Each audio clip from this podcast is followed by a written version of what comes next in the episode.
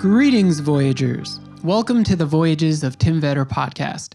This is episode number 258. And for this episode, I drove out to Orient, New York.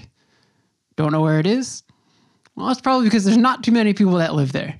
It's pretty much as far as you can go on the North Fork of Long Island before you end up in the Atlantic Ocean. In the summertime, it's a lot busier. There's vineyards, there's farmland, uh, a lot of like events happen out there, weddings and things like that. And it's beautiful. There's some beaches. So normally it's about three hour drive from where I am in Brooklyn. But in the winter, in low season, nice two hour drive. There's some snow on the ground. It's beautiful out there. In fact, I would recommend going to to the North Fork or the South Fork in the winter because there's far fewer crowds. There's pretty much no one out there, and it's still really beautiful, especially when there's snow. So Mary lives out there, and that's where she grew up. Uh, and in 2016, she took a voyage of her own that ended up being about three years long. Her mother had passed away from cancer, and so Mary took her mom's Subaru and she went out on a solo venture across all 50 states in the United States seeking stories about people doing good. And her, her trip is called More Good. You can check all of it out on moregood.today. I'll link to that in the show notes. But she did it, and she did it solo. She stayed at over 150 people's houses. She didn't stay at hotels or anything like that. Uh, just used the goodwill of people across the country, and she compiled stories for three years. That is really crazy and really admirable and really cool. So I wanted to pick her brain about that, hear about some of these stories, and hear about her adventures across the country. Her voyage is going to come out in in two forms. There's going to be a book that she puts into hospitals, and that is the stories of good for you know for people who really need it during hard times. Um, for kids and, and adults too, I believe, in hospitals. And then she's also going to have a memoir of sorts uh, that tells the story of her adventures across the country and, and the people that she met and the places she stayed, which I could totally see becoming a movie someday. And I, I hope something like that happens for her. So, again, go to the show notes and I'll have links to all her stuff. She's got videos, she's got pictures. I really like her Instagram account because she writes these really cool stories, which are like half interview, half narrative about the people that she met and their unique stories of both pain and about good. Because oftentimes, uh, when people are doing good for us, it's because we're we're at a low point. Um, we've had loss, we've had failure, we've had something happen. So uh, that's often when when people come in and shine a light and, and help us out. So hopefully you can connect with some of her stuff, but at the very least, maybe you'll you'll feel inspired to either travel yourself or to help out a traveler who's on the road or to do something good for something else for someone else because i certainly feel that way checking out her stuff and i felt that way interviewing her and i got to think about this on the two hour drive home so really cool stuff go check her out go to the show notes also for a link to my patreon account and you can get some cool kickbacks like stickers and shirts postcards books sometimes from my guests. So maybe when Mary's book comes out, that will be a gift for Patreon supporters. Uh, if you can't, you know, give monetarily, I know things are weird, times are tough. Um, just word of mouth goes a long way. And if you could, a rating and review on iTunes goes a really long way. You know all about algorithms. You know, when you click on a podcast and it says, if you liked this one, check out these. Uh, those rating and reviews apparently help me to get put on more of those lists, those you should check this one out type of lists. So that would be super awesome of you if you could do that. All right, Voyagers, check out this conversation with Mary Latham.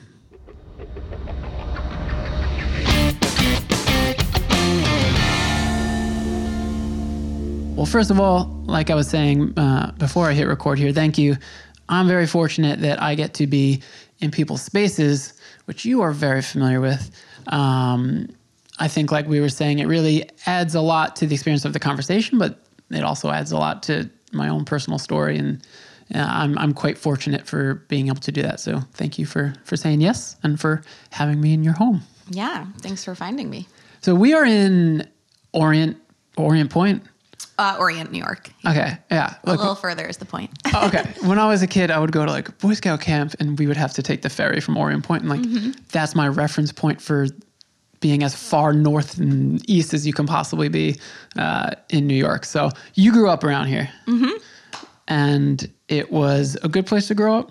Yeah, I feel very lucky that I grew up here. It was very small town feeling, and like you know, the class sizes were really small. You really got to know your teachers. Um, you know, it, it was just it was nice. Yeah, I think, and I mean, you answered this, but living in the city, as as you have as well, I think sometimes people forget living in the city that not everybody lives in a city, um, and I think being out here, because I used to go to Montauk a lot. Um, it gives you a, a, a perspective that's a little bit more how most of the country lives than how people are living in cities. I don't know if you found that.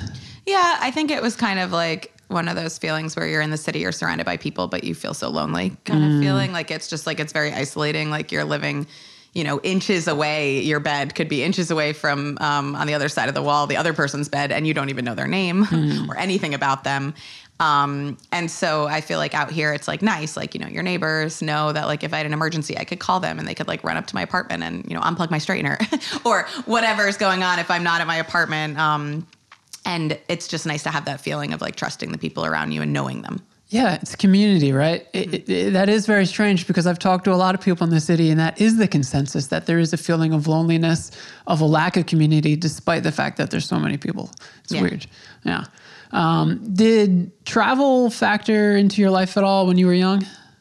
Um, not as much really, honestly. I um we had like a couple family trips. We went, you know, to um, Florida when I was younger. Never Disney World. I was always bitter about that. But we did get to Florida, um, and we um, visited relatives in California once. Mostly any journeys that we did were like New England, so it was very close um, by, and just always the East Coast. So. I hadn't really had that much travel under my belt before I did my journey. Yeah, I think I was quite similar in that aspect that we went to Virginia and we went to Florida to visit people, but I never left the country really um, or really started seeing the world until like late 20s. Um, so that's interesting. Uh, were you getting interested in photography at a young age and, and arts or?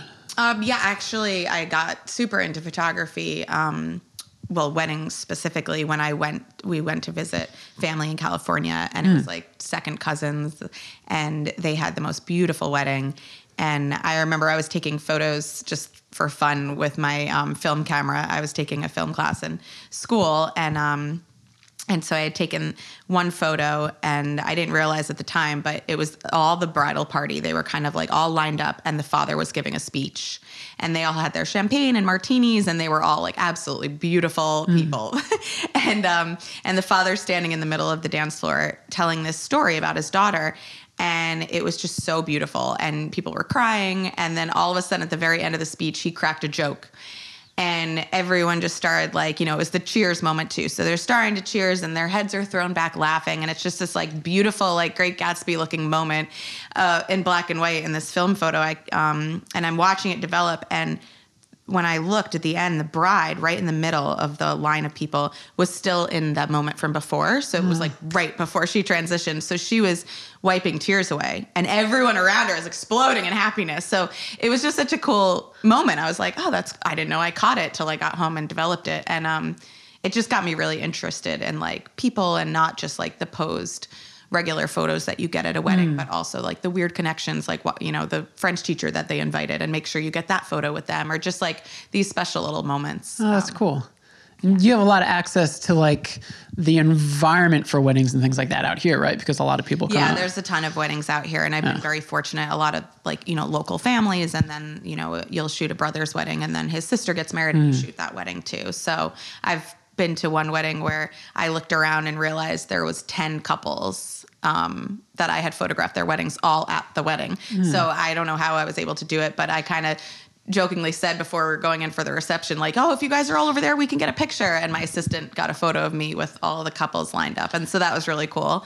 So when that kind of thing happens, you realize, like, yeah, everyone's just very connected out here. I've never had to really do any marketing. I just, it's word of mouth because Interesting. it's so small. So maybe that's even where you started to get the ability to sort of find stories and make connections with with people.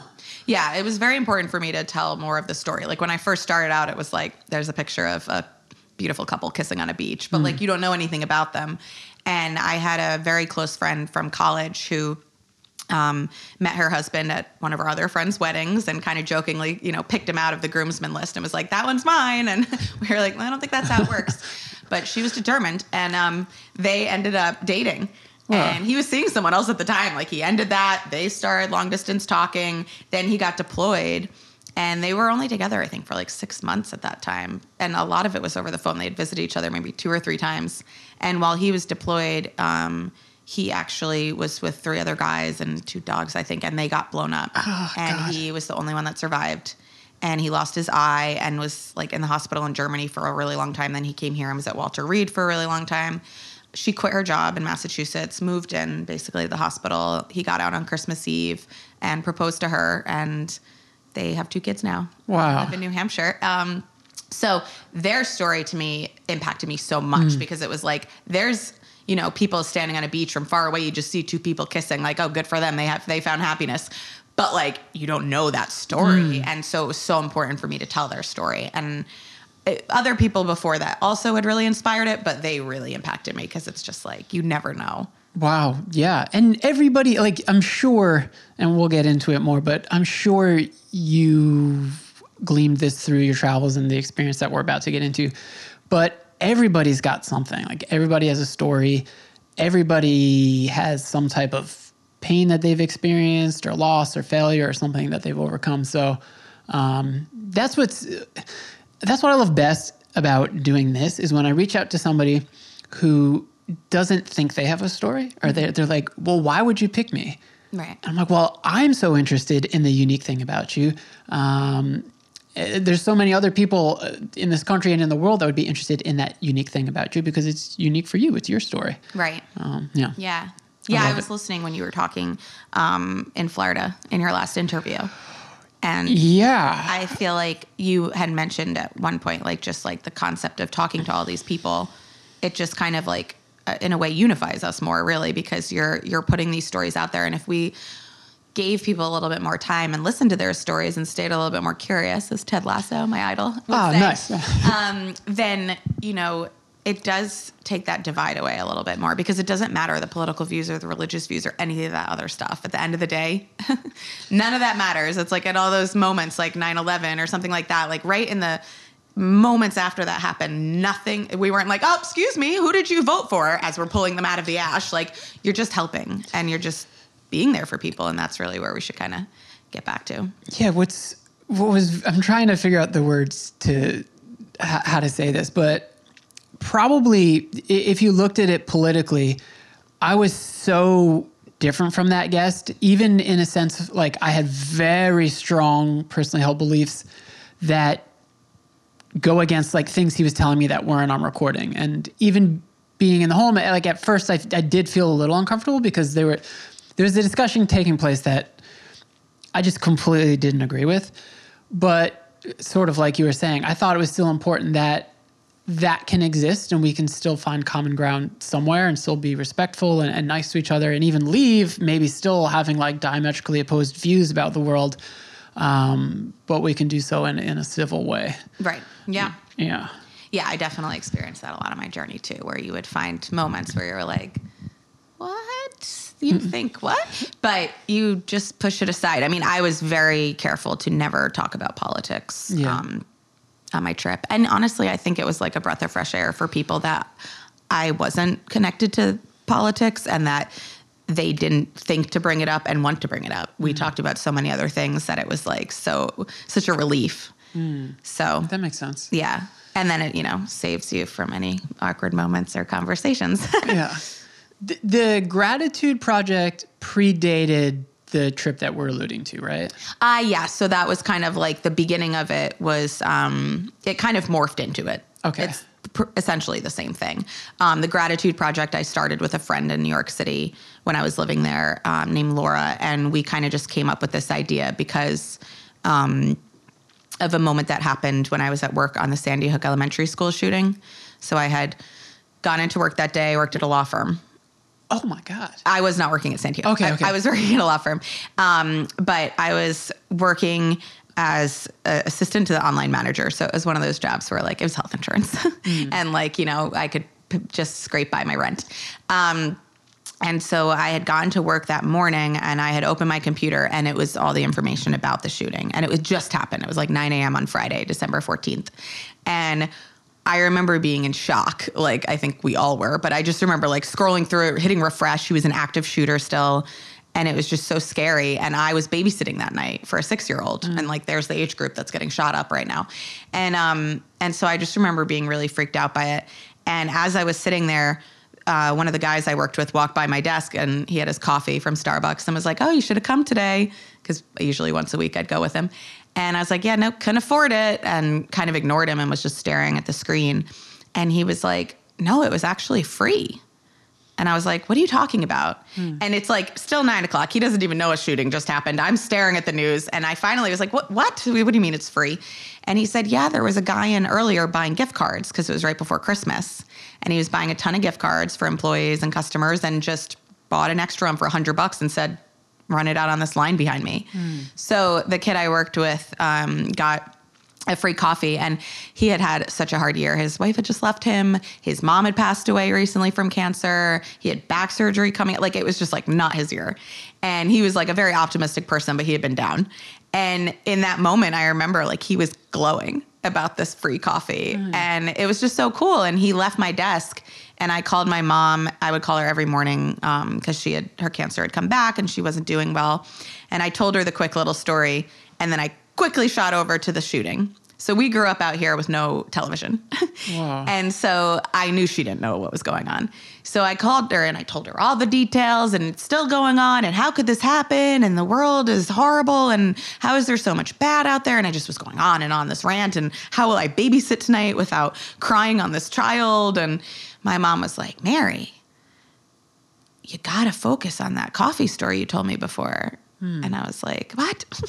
and she was like, "There's always going to be tragedies and horrible things that will inevitably happen in our lives and in the world, but there'll always be more good out there if you look for it." Um, so you know, I, I got off the phone with her that day, and um, the following night, I was with my friend Laura, and we were talking, and I told her the story, and I was like, you know, I keep trying, like, I feel like there's like little moments like that out there, um, like the coffee guy, and I just wonder, like, maybe we should start collecting them. Like, maybe that would cheer us up because things were just bad. She had gone through a horrible breakup. I was really scared for my mom and her diagnosis. And I was like, maybe this would be a good distraction. And and she was the one. She said, Yeah, I always wanted to do something positive. I didn't know what, but I wanted to call it like gratitude with two T's, like attitude. Um, and as we're sitting there talking this idea out over a cocktail, of course, um, my roommate texted me and was like, You're not going to believe this, but last night I went to happy hour with my coworkers and was overserved. And I left my phone in the cab. And ap- apparently, a man got in after, found it, it was dead, charged it, used the Siri button to call the last contact, and that was her dad, and just delivered it to our uh, apartment. Because the dad said she lives on, you know, 1425 That York is Avenue. very rare. I know. and I was like, this doesn't happen, let alone in New York City. Um, but for that to happen in that moment during that conversation, I was like, this is, there's stuff out there. Like, we got to dig it up. So we decided to start this project and we launched on Valentine's Day um, of 2013. Um, so it was like a couple, you know, months, two months after the Sandy Hook and that whole experience. And I made a website and I told people what I was doing and any stories, send them in. And so it started strong. Like people sent a bunch of stuff in. Um, I'd post every day, Monday through Friday. And then February 25th, so, you know, 11 days after this launches, my mom went into the city for surgery and something went wrong. And it was that week that she um, passed at the end of the week. And I didn't think about the project at all. I was like, "Are you kidding? Like, nothing, nothing positive, nothing good is going on." And um, I did have to tell my job, so I had, you know, my nine to five, but I also babysat for a family and did some dog sitting and you know all the odd end jobs you get in New York to live in New York. And so I went into my personal email to just let them know. And someone had sent me a story because they didn't know the the project email address, and I opened it not thinking. I was just like, "What is this?" And I read it and I just like lost it. And then I shared it with my family and they were all crying. And it was just this really beautiful story of kindness that someone had done for this girl. And the girl had lost both of her parents in her life already. And so to read it and know what she had gone through and see her still focusing on the good while we're all sitting in a hospital waiting room waiting because they just said you know it's hours or days at this point um, was like this little shred of hope pretty much during that. So that's kind of where the project morphed into something bigger. After i got out of the hospital and going through the next few months was horrible and stories weren't really coming in. And so instead of getting discouraged um, I just decided to change it and go out and find the stories myself instead of waiting for them to arrive into my inbox. Um, and that was, you know, how More Good was kind of born. I decided I would take her car. I would go to every single state. I would find as many stories as I could as one person by themselves with no sponsorship. And, um, and then I would put them all in a book and put them in hospital waiting rooms for people to have something to read. Okay, I'm going to dive into a lot of that. Um, the grattitude project stuff that still exists out there, right? There's a Yeah, just because I don't know technology technology very well. So like on Facebook, when you look it up, I think it still says GrAttitude Project, but it's called More Good Today. Okay, so- but it's all one and the same. It's the same exact thing, and it's me getting Okay. the emails. So um, my partner just lost her father like very unexpectedly in October. Oh, I'm so sorry. I'm sure you've in your travels uh, heard many similar such stories. Um, but it was sort of the first time that I had experienced something like that as well. Mm-hmm. I have both of my parents um, and step parent.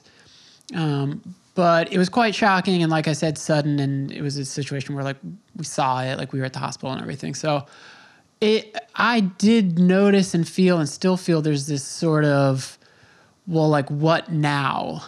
Um, how do I fill the void? What do I do? Was part of doing this trip like a healing process for yourself as well? Um, you know, it was interesting. I think in the end it did. But I feel like um to your point about, you know, obviously I, I heard these stories a lot. I would say that 95% of the stories I collected were shrouded in this tragedy or death that had happened um, that changed their life in some way and created the nonprofit they started or whatever story that happened or the reason they were so impacted by the kindness was because they were going through something and someone helped them. And that's why they remember it so vividly because it was such a dark time that you do remember that little like flicker of light that comes in. Um, so i think that the heaviness and the weight of taking all those stories in um, without being a licensed therapist and not objective and just kind of taking it all in um, was really challenging. Um, I have a serious empathy problem, if you will. It's almost detrimental because I I have a hard time separating. Like I think that Oh, for, that makes know, sense. it was just very um, challenging because like i said earlier when i was telling you about that the little boy with cancer you know i put out this beautiful picture um, his story was that he uh, he had been diagnosed with cancer when he was younger and i think he was about seven or six at the time and when he went into remission, his mom said, you know, how do you want to celebrate? What do you want to do? We could go to Disney World. We could go to Chuck E. Cheese every Friday. Like, we could, you know, what do you want to do? And he said, I just want to like collect as many toys as I can so I can like deliver them to all the kids still stuck at the hospital. And he's like mm. seven. and so it's like so beautiful. And, you know, he dressed up like he, he did a toy drive. He got hundreds of toys and he dressed up like Captain America and he, um, delivered all the toys. So when I went to their home, you know, he put his Captain America outfit on. He's like standing on the street saluting me. And it's this adorable picture and this adorable little paragraph of a story. But for me, it was hours in a home with this family and seeing, you know, this single mother and how she lives her life and and the little brother and just like the behind the scenes and and it does it like it's so you leave there and it doesn't leave you. You're like thinking about them and wondering how they're doing and like, you know, um, and so I feel like that aspect of it was really challenging. I met a woman towards the last year of my trip in St. Louis that was a funeral director. And she was super young and, you know, had this like bouncy blonde woman, just like so cheerful.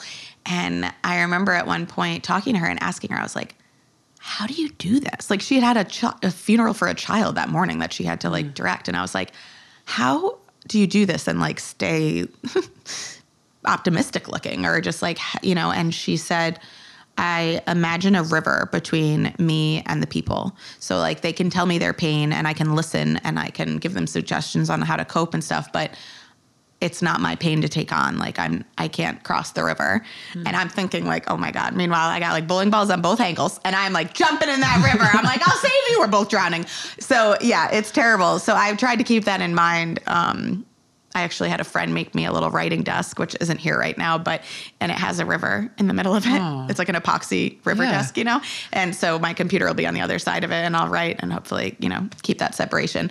But it was really hard. So I think when I got off the road three years later, I was really broken down. I mean, it was the best thing I've ever done in my life. And I'm so proud of the work and I'm inspired by the people in our country.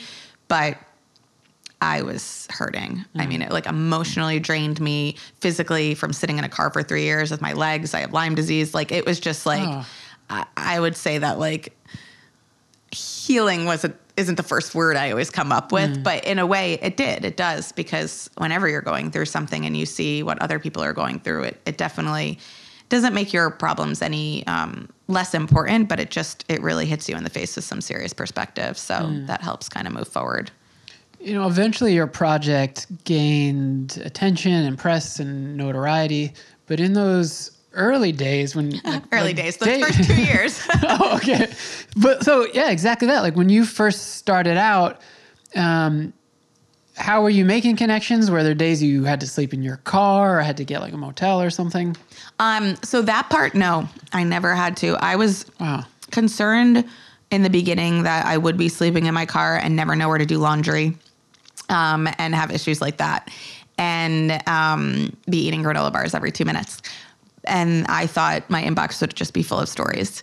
And it was the reverse. I always had people opening a door to me um, and feeding me some kind of massive dish meant for like, you know, a group of guys before their wrestling match in high school. Um, so people were constantly putting food. Um, and trying to help me, but the stories were really hard to come by. So like digging up the stories and um, like you said earlier, like people don't think their story matters and it's not big enough and it's not important enough. You know, you would put one story out about a kidney donor and then they'd get, you know, spooked and not want to share their little story of someone buying breakfast for them.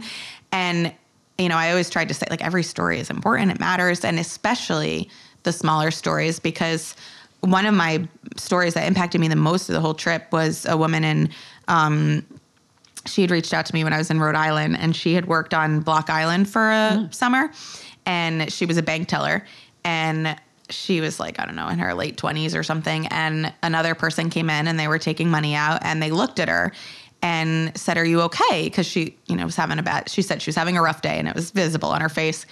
And she was super embarrassed. So she was like oh yep yeah no i'm fine. Like nothing some m&ms won't fix later or something. And they laughed and the woman laughed. And then 30 minutes later, that same woman came back in and slid a bag of M&Ms under her window and walked out. And she like never saw her again. And mm-hmm. it was just this tiny little thing. And, you know, in the beginning of my trip, I was like, maybe she stubbed her toe on the way to work or her boyfriend broke up with her. Like you think these little things, why was she having a bad day? After the trip was over, I was like, maybe her uncle died in a car crash that day mm-hmm. or like, you know, or she died, was diagnosed with cancer recently or you just don't know. And so for her to reach out to me 30 years later and tell me that story, she's told her kids and her grandkids, never forgot it like and it's a bag of m&ms and so i feel like telling those stories is so much more important almost because they're doable. And like you know we can do that. Like someone like tells me they donate a kidney. I'm like oh my god i'm so scared of hospitals. I can't even imagine you like spiral and don't even think of it. But like buying a bag of m&ms you know we can all do that. So it's important to kind of share that story. Were you recording audio or were you like typing away while people talk to you? I no, I would do audio. Okay. Um, and yeah, so I mostly did all audio, and then I would photograph the people um, before I left. And so um, people had said in the beginning, like, "Oh, you should have done video or this. It should have been a documentary." But um, it was really important for me not to do that, especially when like my second story was a woman who had just lost her husband, and she was forty, and they had three little girls. And it was like the love of her life. And she had just sat in an ICU for the last four months. And she was telling me about the nurse that would bring in her favorite dinner on Fridays and like how kind she was. And I'm like, you buried your husband like a month ago. Like it was crazy to me that she was like willing to sit with a total stranger and talk about the kindness she remembered when it was so recent. But um But I remember when I asked her, I said, Do you care if I take like a little video footage of us starting to talk? And she totally changed and like clammed up. And I was like, You know what? No, actually, no, I'm not going to do video today. And then I never did video again because I was like, I don't want to make anyone feel like that. Like mm. it was just so like, they were letting you into their stories and like being so vulnerable with you. And I just felt like it wasn't fair to put that on film. No, I totally get that. I even get that. I mean, I'm not always covering heavy topics, but I even get that with when I hit record. Sometimes Yeah. people's their their mannerisms, their entire personality changes because like they get super nervous because like now it's real, right? Now Right, yeah, I know. Oh, Now we're documenting it. But th- there's also sort of like the flip side of that where when I've traveled, let me try to give a good example. So when I came out here, all you know of me is, is what I've told you. Um, so uh, that's actually like one of the reasons I love to travel and meet new people while I'm traveling because like you're totally a blank slate, right? Like I've fucked up plenty of times in my life. I've done stupid things. I've done bad things. We all do as we like constantly evolve into hopefully like better and better versions of ourselves. Um, but when you meet someone, they don't know any of those things about you. Right. So I actually was sort of assuming that people maybe would have been telling you things quite easily because you're somebody that's willing to listen that doesn't know, you know, Yeah. the shadow part of them or whatever. Exactly. And you're and you're transient. Like you're here, but then you're gone. So they don't have to like worry, you know, Hmm. about oh, well, they might tell this person or that person. I don't know anybody in your life, you know. So Yeah. there was definitely a comfort in that and knowing that in a few days I'd be gone. Did you have a mission statement? Aside, or not a mission statement. That sounds so stupid. Did you have um, a plan outside of recording stories? Like, did you say to yourself, "Okay, I'm going to be in South Dakota. I need to also experience South Dakota, see the culture, the way of life." Like, what were you doing outside of recording stories? Um, so I was doing whatever my hosts were doing usually. So the stories weren't just the people I stayed with. I was also, you know, always trying to connect with um, as many stories in a community as I could.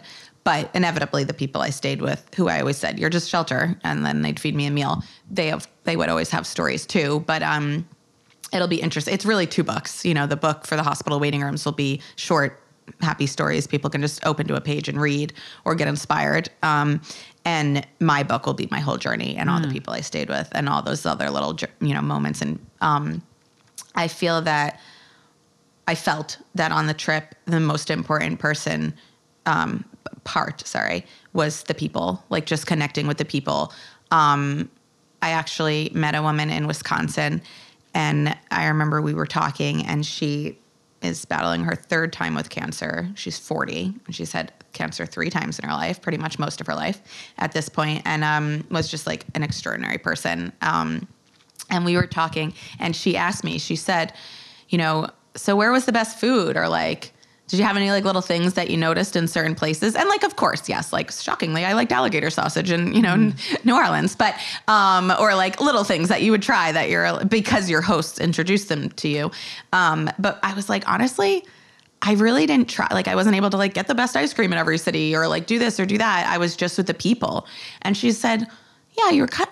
You were like a tourist of humanity." And I was like, "Oh, I really like that. I'm like, that's a good T-shirt."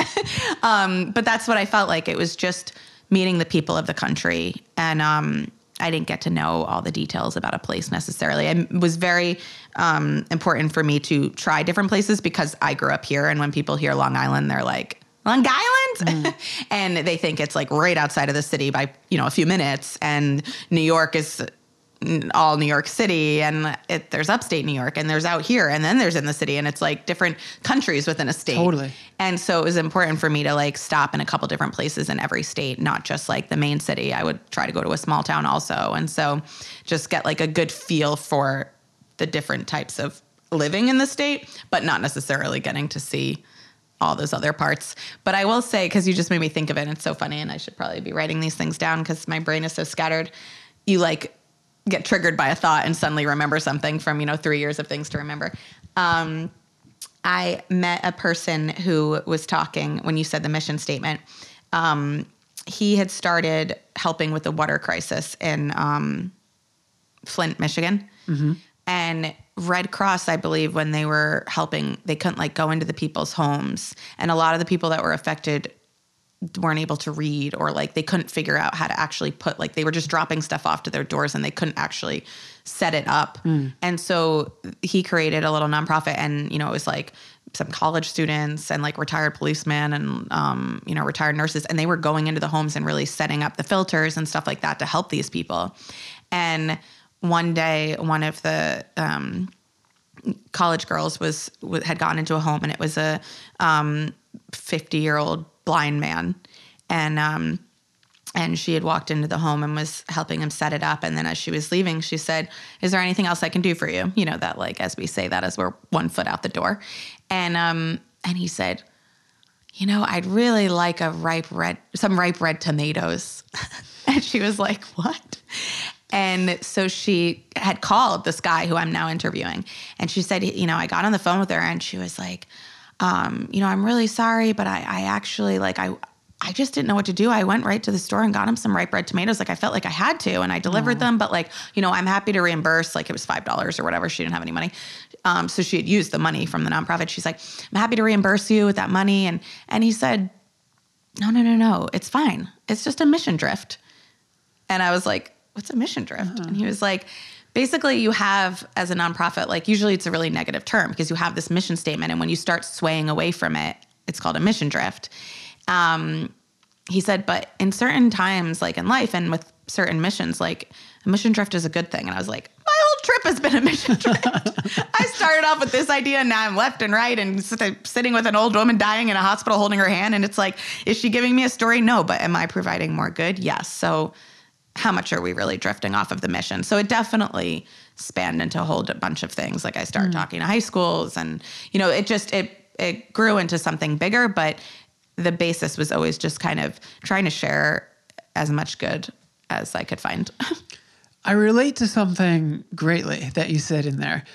When I first, I, I've, I've probably expressed this on here before, so uh, sorry if I have. But when I first started doing this, I would tell travel stories. Like I had no credibility in terms of trying to interviewing people yet because I had three episodes. Right now, I'm like, hey, I've got 250, and these are all the people. Maybe you know some of them.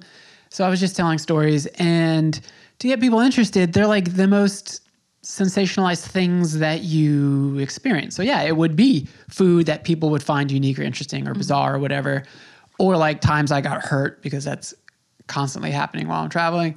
um, but in reality, the the things that I liked best were like the unsexiest of stories. It was quite literally like this time I was in Vietnam and I was in a park and there was a college student and the only common language we had was my like incredibly rudimentary German and her very strong German, even though she was Vietnamese, because she was studying it in school. And we were like talking in German in a park and just like talking about life.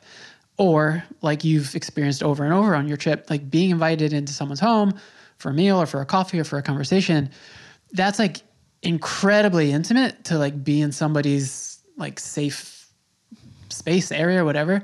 Uh, and that always that meant more to me than like I Yeah. don't know eating jellyfish or whatever. Like, yeah, Jellyfish, terrifying. yeah, no, I think it's it's always those little moments that you you don't expect to turn out to be like the biggest ones that you remember. I feel like. if you turn on the news, um, uh, It's hard to do because uh, well, no, that's television in here? That's actually wonderful. Um, complained about it my whole life, and then I ended up sticking with it.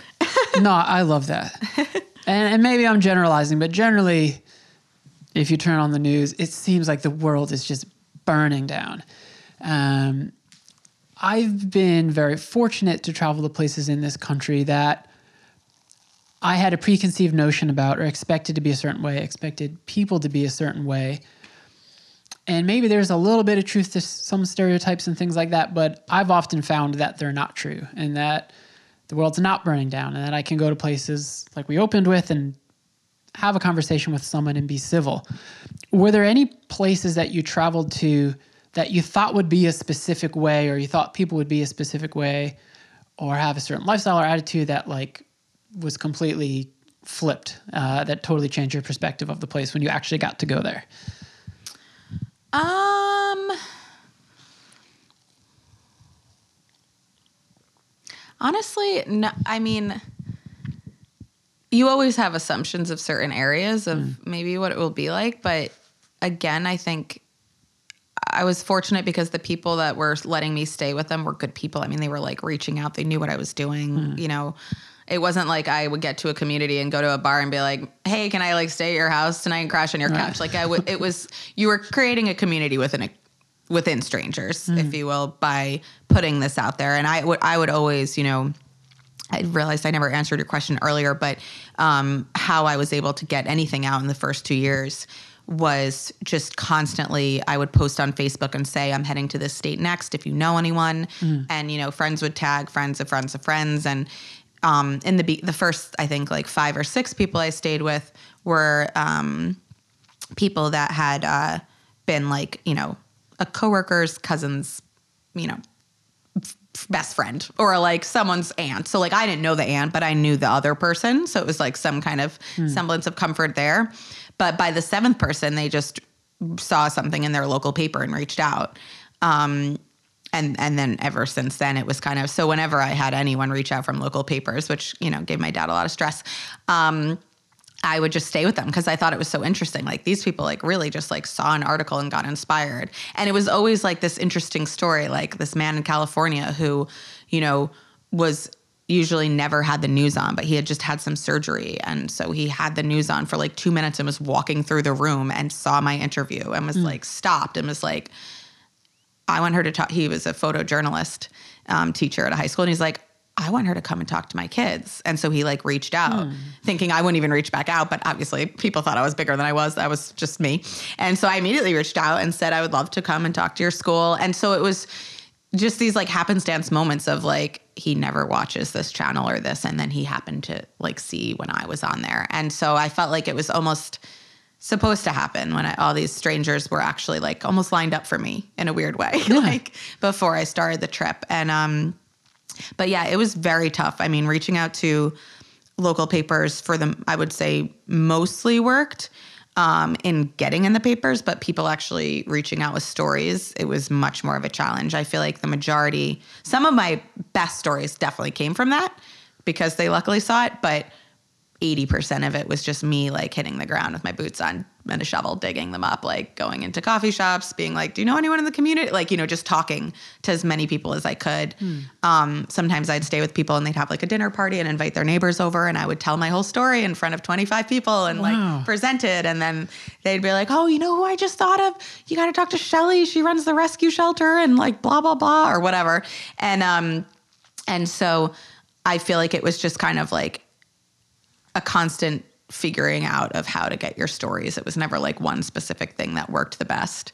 Um, and it was very exciting for sure when I got to the point where, you know, I think it was just a small article that was done in Minnesota that got picked up by the Washington Post and then the, then the Today Show called. And I don't know if they were connected or if it just that someone from the Today Show finally saw my project. But um, people always say, like, how did you get on there? Like, do you have any contacts? Like, oh, you know, this person's trying. And I'm like, I have no idea. And no, it doesn't work like that. Like, it was a miracle to me that they, like, you know, found me and then I was able to go on it. And it wasn't just like overnight. It was like I was on the road for two and a half years working my butt off. Like, so, um, so yeah, that kind of all just fell into place at the very end of the journey, really. Hmm. Does that make you hopeful in the sense that I guess I was thinking, sort of coming into this, that like good doesn't really sell. Like if you, again, if you turn on the news or it's like, be afraid or here's this conflict or here's these these two sides of an issue tearing each other apart and like that's what people are constantly tuning into but the fact that your your story has gained momentum and has been featured in multiple states on very large media platforms like that, uh, does that make you more hopeful for maybe? Yeah, I think that it's it's almost like an acceptance thing. Like you have to accept certain things. Like yes, what leads bleeds kind of concept. Um, it's always been like that, you know. And I think there's certain things that like we can try and change in certain ways, but like you know, if we focus all of our energy on that, we're just going to get depleted in a second and give up. So I feel like, you know, and it was funny because the first interview I did before I even did this journey was, um, you know, a radio interview in Riverhead. And I remember being so nervous and driving up there. I got there and I like was just terrified um, to talk about the trip. And it was probably like three weeks before I was about to hit the road. And I said what I was doing, and it was a girl my age who was like super into it and like kindness and loved it and everything. And she was really sweet. And then it was a man who I want to say was probably like 50. And I explained my thing, and he literally just laughed. Like, I was so thrown off. And he was just like, What makes you think anyone is going to like care about this or look at this? Cause, and he said, You know what? Like, bleeds is what leads. Like, Right. You're trying to share good stories. And, I, and at the time, you know, I probably just stuttered through some kind of explanation. But when I look back on it, it's like, well, in a way, my story did bleed first. You know, I lost mm. my mom and it was the worst. And, you know, then you collect these stories and they're all coming from places that bled, like whether they lost a child or tragically lost their legs or whatever happened. You know, the the original headline was something really shitty. and they turned it into something positive. And shouldn't we be sharing that more? Because everyone's going to have the shitty, bloody moments of their life. And Right. wouldn't it be nice to have some inspiring, like, thing to read about how this person actually turned it around to make something positive? I mean, half of the art, or way more than half of the art in the world, is made from like a really dark place Oh, of yeah. pain. And so it's kind of like our only choice, really, is to make something of what we go through. And so I feel like with my journey, um, I think it's because I'm because it became more interesting. Like if I just stayed in New York and I got some stories and I kept posting on the grattitude project, you know, that would have been it. It would have never gotten featured. It would have been a nice place where, you know, my aunt and her friends maybe went to look for something positive, but that would have been it. So I felt like it was important to, for so many reasons, to get out because I was just like and stuck in New York at that moment. Like I feel like I started picking up on so much more of the negativity and the materialism and everything because I was so broken from losing my mom. So I knew I had to leave. Um, and then also just everyone always makes those, you know, the jokes about like, oh, New Jersey, it's like the armpit of America, or like they make fun of people in Florida or whatever. You know, like everyone Yeah. has their comments. And I was like, well, I want to go to all these places and show there's actually good people everywhere. Like it doesn't matter where they where they are living right now or whatever. And um and so that was kind of what really pushed the trip to travel everywhere. And people would always say, "Oh, my friend did that." I'm like, "Your friend went to every state?" Or your friend went and stayed at people's homes and listened to their dramas. It's like, no, it's a little different. But um, so yeah, I feel like it definitely the journey bloomed into something worth reporting, I guess. But for me, anytime we're sharing these like positive things, no matter how small or large scale it becomes, it's it's putting something out there. And like that, you know, I always think about that guy that got the coffee. Like, I'll never know him. and I wasn't even benefited from his kindness. Mm. You know, my friend got the coffee. But because that man bought coffee for people that day and then went on with his life and he'll never know, my entire life changed and I stopped everything. And I went around the country for three years. Like that was like the catalyst moment. And like, he'll never even know me. And he doesn't even know he did that. So like it is important for us to keep doing these small things because you don't know what could be happening bigger out there. Mm. And I like always think, because this is just who I am and I always create a story. But I always used to think like maybe someday, because someone told me they're like, you got to go back to that Starbucks and like look up this guy. And I was like, you know, it was on 54th and 7th. Um, or Broadway, sorry. And I used to work on 7th Avenue and it was just like a block away and I would always go to the Starbucks. So finally, a year into my trip, when I was home to shoot a wedding, I went into the city and I went to go to it and it was closed and gone. And I was like, it was like a movie. It was like it just vanished. Right. And so I was like, oh my goodness, it's a sign. Like it doesn't, because I was going to be like, it was, you know, around nine o'clock on December 14th, 2012. He bought a bunch of gift cards and a hundred dollars. Like I was like, they're going to be able to find him. I'm going to track this guy down and thank him. And, um, and it was gone. And so I imagine now, you know, finally, once I write my whole book and, you know, I put it in the hospital waiting room, someday he'll be in a hospital waiting room for something happy. Hopefully his, you know, child's having a baby or something. And, um, and he's sitting there and he opens this book and he reads the intro and realizes that was him That at be that amazing. Starbucks.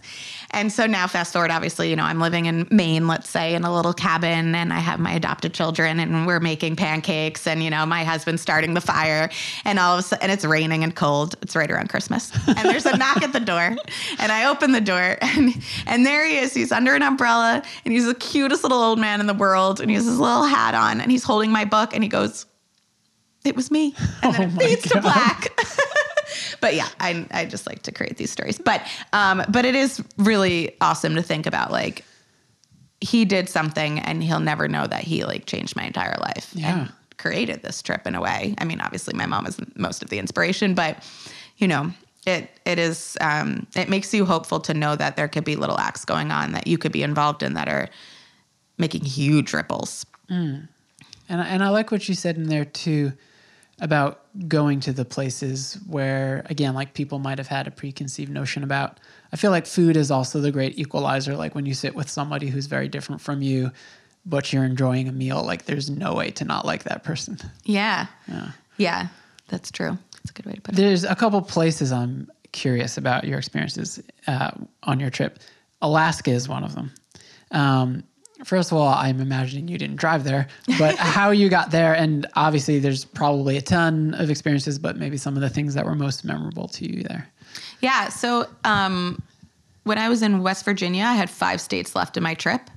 And um, Subaru, the vice president of Subaru, reached out to me and offered for me to stay with um, his family and him. And he was like, "You could come in um, and like meet some of the people, and we could look at your car and make sure it's running okay, and like we'd really love to like help and blah blah." And um, so I, you know, called him back and I was like, I mean, that sounds wonderful. I would, I would love to stay with your family. And, um, looking and having my car looked at was always very welcome on the journey because I was always like a little bit terrified. It's like when you get a bruise and you're like, it's cancer.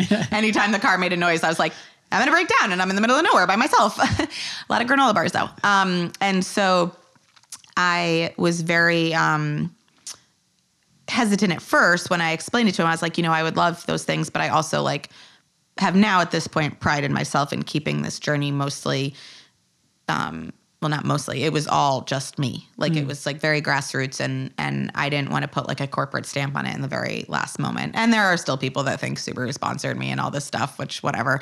They didn't but it it's you know because i drive a subaru and now i'm connected with them. Um but he was like super understanding of that. And he said well we d- you know we just want you to come in here. And so i ended up going in um and he thought at first, he's like, I thought you were going to stay at a hotel and come in for 20 minutes and talk to the people. Like, I didn't realize, like, it really was just you. Like, he thought I had people that were going to help, like, couldn't make this whole situation happen. I was like, nope, it's just me. And I, like, rolled out of my car half dead into his home. Um, and so he, uh, and you know, of course, the timing was amazing. His wife had just gone through some really serious health issues and almost died. Um, and now she was home, and they had a, a daughter at the time that was eight or nine, I think, at the time. And um, and we totally bonded. And she like calls me her big sister now. And it was just like couldn't have been better timing for their family, for me to connect with them. Like it was just such an awesome experience.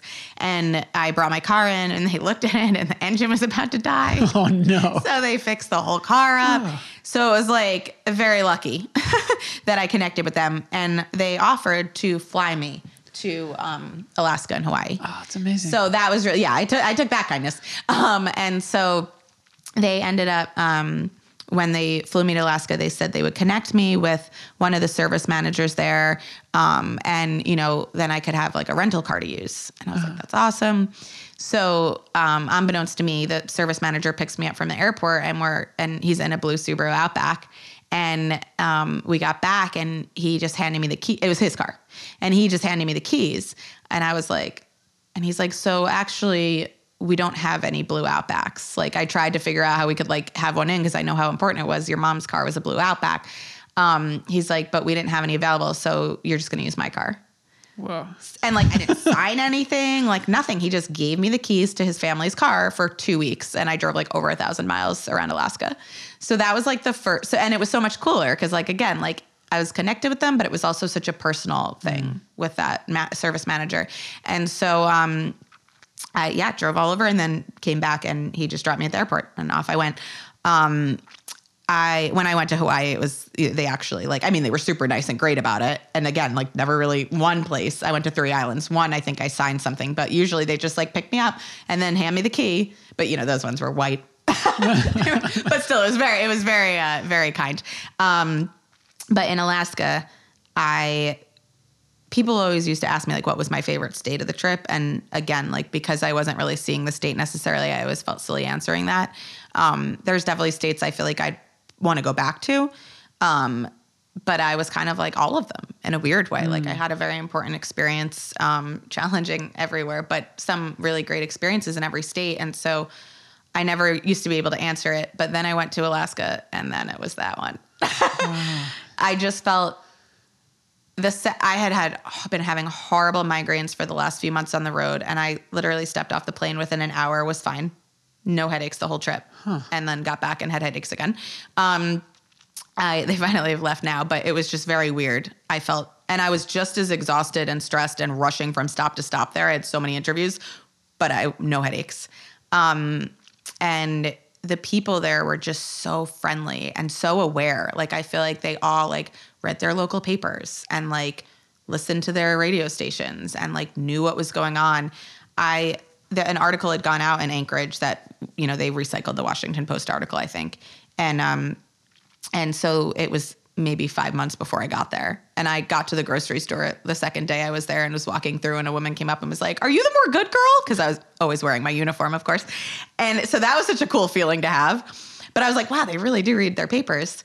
Um, but everywhere I went, it was just like everyone knew what was going on, which I felt was the biggest thing in our country right now. We're all in these bubbles. So things feel so dark because we're just at home working and living our lives and watching the news. But in reality, there's all these like amazing things happening outside of our doors that we just don't know about. And it's not their fault that they didn't know, but it was cool to be able to travel around and then expose the people I stayed with to knowing like there's this woman that runs this nonprofit if you want to help out or whatever. You know, in Alaska though, they, it's like they all knew. They're like, oh yeah, my cousin or you know works for that nonprofit, or oh yeah, I ran their marathon a couple months ago. Or it was like nothing I ever told them. They didn't know. And everywhere else, I was constantly filling people in on all the different stories in their community. Wow. I wonder what it is. Maybe because it is sort of something different. Like I experienced that in Hawaii. Like I haven't been to Alaska, but in Hawaii, like it has its own culture. Like obviously they're Americans, um, but there's definitely a different culture there than mainland. So maybe Alaska too, because they're so separated. They They're very separate. Yeah, they have to build their own community really Yeah. because if they've moved there, all their families back in the lower 48. So it's like they create this different you know, family of their own there. But Hmm. yeah, I just I really I mean, I loved everywhere like I said, but I just had a really great experience there. oh, very cool. Yeah, I really want to go to Alaska. Yeah. And it's beautiful. Yeah. I recommend um, springtime or fall. Cool.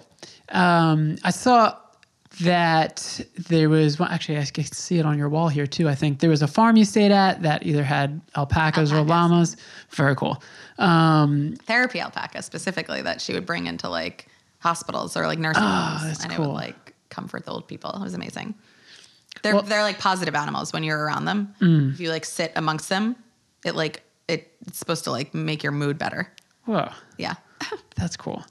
Uh, I, so from seeing that, I was curious as to like what the most unique home was that you stayed at because people live in very different ways in this country. People have access to, to different things and different means. Um, so yeah, I was curious about like if you can recall like what was the most unique place you stayed at. Um, honestly, probably in Brooklyn, um, which was so funny because my like I, I know so many people in the city, but I was like, I have to stick with my theme of staying with strangers. Um, there was definitely places you would stay in like tiny little apartments, and you know, with an older woman who was a widow and smoked cigarettes, and then your stuff would smell like cigarettes for days. Um, or you would stay in like an extremely really nice house, um, but it was always usually kind of the middle ground um, of people that let me in, just kind of like just getting by, had jobs, didn't have too much money, didn't have too little money kind of concept, you know. But I stayed in a home in uh, Taylor, Texas. That was really cool, and it was like from the 1800s. I think they, Oh. um, like her great great grandfather had it, and then like sh- her great grandfather had like taught her how to um, dance in the little like living room, and then her nephew came over one day and she was dancing with him and I was like imagining the stories and one taking these pictures of them dancing and so there was so much history to the house and it was just like such an amazing um, experience to stay there. It's a very long story, but I won't get into it.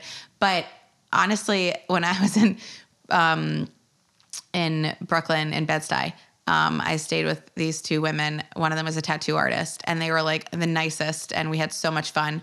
Um, she was French Canadian, and she had I think she had been there for in New York for like 25 years at that point, and um, and she let me stay. So there, it was like an upstairs and a downstairs, and she had the downstairs, and so she let me stay in the downstairs, so I had like my own space. I think I was only with them for like two or three nights, um, and she stayed upstairs with her roommate, and um, and I remember when I was first going down there, the roommate said something like, "Wait till you see the bat room," and I was like, "What?" And she's like, "Yeah, because she's French Canadian. She has that accent, so she doesn't really say H's." So uh-huh. instead of saying the bathroom, she says the bathroom. Uh. So I was like, oh, ha, ha, ha. Like, I just thought they were saying it weird and I didn't think anything of it. Anyway, then I went into the, the, ba- the bathroom. it was a bathroom. It was literally the bathroom was there was taxidermy bats everywhere, pictures Whoa. of bats hanging glow in the dark bat lights. Like it was like to me it was fascinating. But of course I had to take a picture and send it to my friends and they're like, Are you kidding? Like you're like two hours from home. This is the one you're gonna get murdered in your last house before the journey's over. Um, and I did I definitely made a comment to her. when we were having dinner one night and I was like joking and I was saying it was like my last night and we were having some champagne and all talking and having a great time and I was like, you know, I was like, I gotta say, I, I don't even remember how I worded it, but I made some kind of comment about like, you know, if I didn't know you and like I just went downstairs and saw your bathroom, like I would definitely have been really scared or something like that, even though I didn't know her when I first got there. And she was kind of just like, why? Or like, I, it was just like so caught off and she just like, was just like, what do you mean? And I was like, uh, and then her roommate was kind of like, hmm. And I was like, what? What? I don't know. It was just like, it's really cool. And her roommate's like, yeah, yeah, dig yourself out of this one. But she was like, genuinely, like, not thinking it was di- different or weird at all. And I was just like, no, it's really cool. And then we just like, you know, whatever. And, and obviously it was fine. But it was just so funny because in my head, I was like, oh, this is just like a really random thing. No, she was like totally all about it. Are you gonna have pictures in the in the book that's like your book? like my own private book um maybe i so i'm like very um respectful and like Okay. protective of all my hosts so i would um definitely like probably have to run it by them and i think there would definitely be there'll be like you know a lot of names changed and stuff like that because i don't want to reveal too much but yeah there was definitely moments like there was another bathroom i don't even remember i want to say oklahoma um off the top of my head and it was like the shower was full of dolls like it was just like a decorative shower in the downstairs powder room, but it was like full of like life size dolls. It terrified me. Um, so yeah, there's definitely like some moments where you're like, hmm. But I was never ever uncomfortable with the people. Like whatever, they like dolls in their shower. It's not my thing, but um, but I feel like I never felt like scared or anything like that. So that kind of helped having that peace of mind all the time of if I'm gonna get murdered in this home, whatever. I had a great life. Karma's coming for them though if they kill the girl trying to spread good. Where are you in the process with those two books? Um, so I'm only working right now on the. Um, I do a lot of like blog, uh, not blogging, but um, I post on my more good um, social media pages, um, little like snippets and stuff and memories. I love those. Yeah, on I, I read the Instagram ones. um, yeah, so that's um, been helpful to just like keep writing here and there. But um, but for the most part, the book I just submitted the proposal like about a month and a half ago, um, and so now it's kind of just like that waiting game um, with the publishers. And I've just been writing as I go. I mean, now that I'm finished with this wedding, I'll be able to focus mostly just on the writing. Okay. Um, but yeah, it's it still feels so far away, but I kind of have made this goal for myself to finish it this year. so um, yeah, it's it's mostly just it's hard to relive it because it's kind of like reliving all of it. um, but I think I've gotten to a place now where I'm finally like ready to do it. Are people still sending you stories? No, I mean randomly people will share Yeah. stuff. Like I do on December 14th, I always tell people. My sister-in-law like made it a little holiday, more good today day. Oh, So um so I always ask people like I always rem- remind them of that story of the coffee guy and just say like in honor of my mom like if you can do some kind of kindness. So um, people will send me stories for that, which is really sweet. Um, someone actually did just, I just noticed it. I don't know when she sent it this morning that there, she's a landlord in the city. And I guess the woman had, you know, the kids had had come down with COVID and she missed a bunch of work and was just like really struggling and is a single mom. So she like just took her rent off this month Ah. on, on December 14th. Like she said, like next month is off. And she said, in lieu of your mom. Um, so like stuff like that's really cool. But for the most part, yeah, no, I'm just working on the writing. Okay. Do you think far into the future? Like, I know you still have your photography business, but do you think past the book, like, are people going to expect you to still be the more good person? Do you then choose another project that you want to do, or are you just like focusing on the now? Um, yeah, I think right now it's best for me to just focus on the book. Um, but I have like five million ideas all the time of like I, I want to stay in this line of work if I can, you know, financially make that happen. Um, just because I'm I would like to like be able to maybe settle more into a community and like help the community kind of concept um, than making it so broad. But um, and I also like I'm very into this like the love story aspect too with my with my couples and everything and so um i always kind of thought about creating like a, merging the two and you know the more good and my wedding stuff and doing something like more love and you know collecting these different really interesting stories of couples around the country um and just like these love stories that you don't hear about about not just the like oh you know the beginning of the story but like whatever again inspired by that friend that i told you about but like their story is just so interesting and you know emotional but beautiful and so to like get more of those stories out there um but yeah right now i think just focus on the book Has anyone reached out to you? Because I could see eventually like that your whole story and journey being a movie.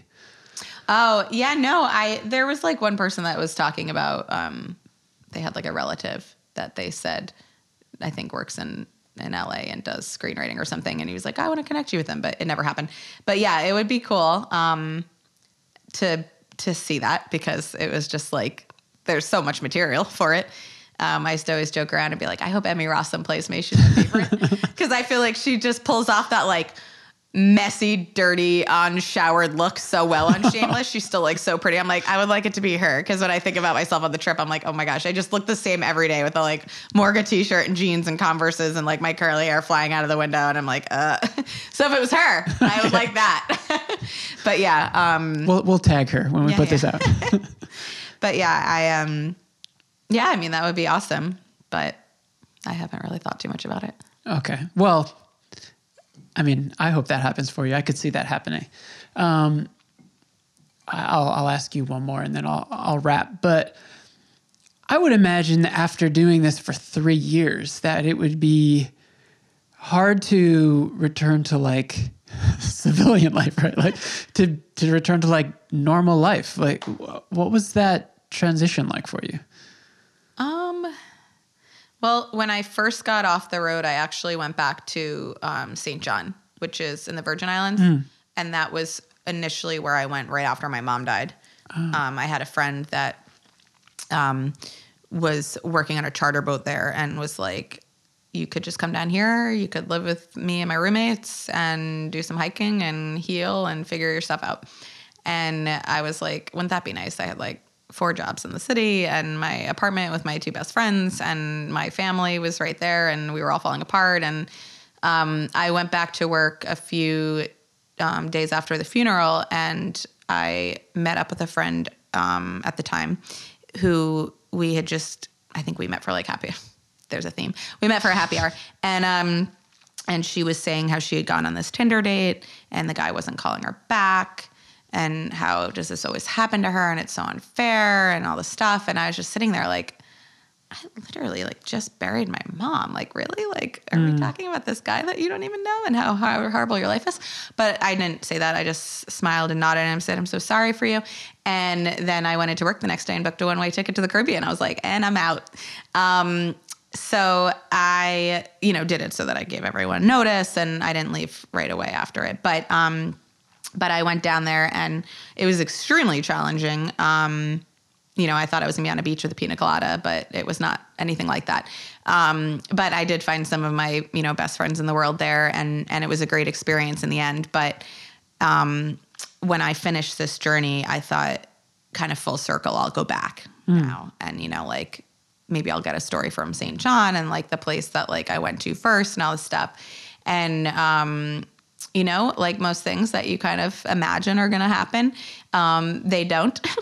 and we hit the pandemic a month into the trip and um, had like a, you know, really toxic relationships and just like it was just a disaster. Um, So, it, in a weird way, it almost like switched gear. Like it was like I didn't even have to like acclimate back into anything normal because nothing was normal. Like we were in a pandemic and you were shut in with like just one or two people only. makes sense, yeah. And like so it was like even if I had been in a regular life, we all kind of went into like a new life during that time. So um but in general I feel like anytime I would come back from the trip and shoot a few weddings over a weekend or something and then fly back to the car right away like just to keep my business and wallet alive.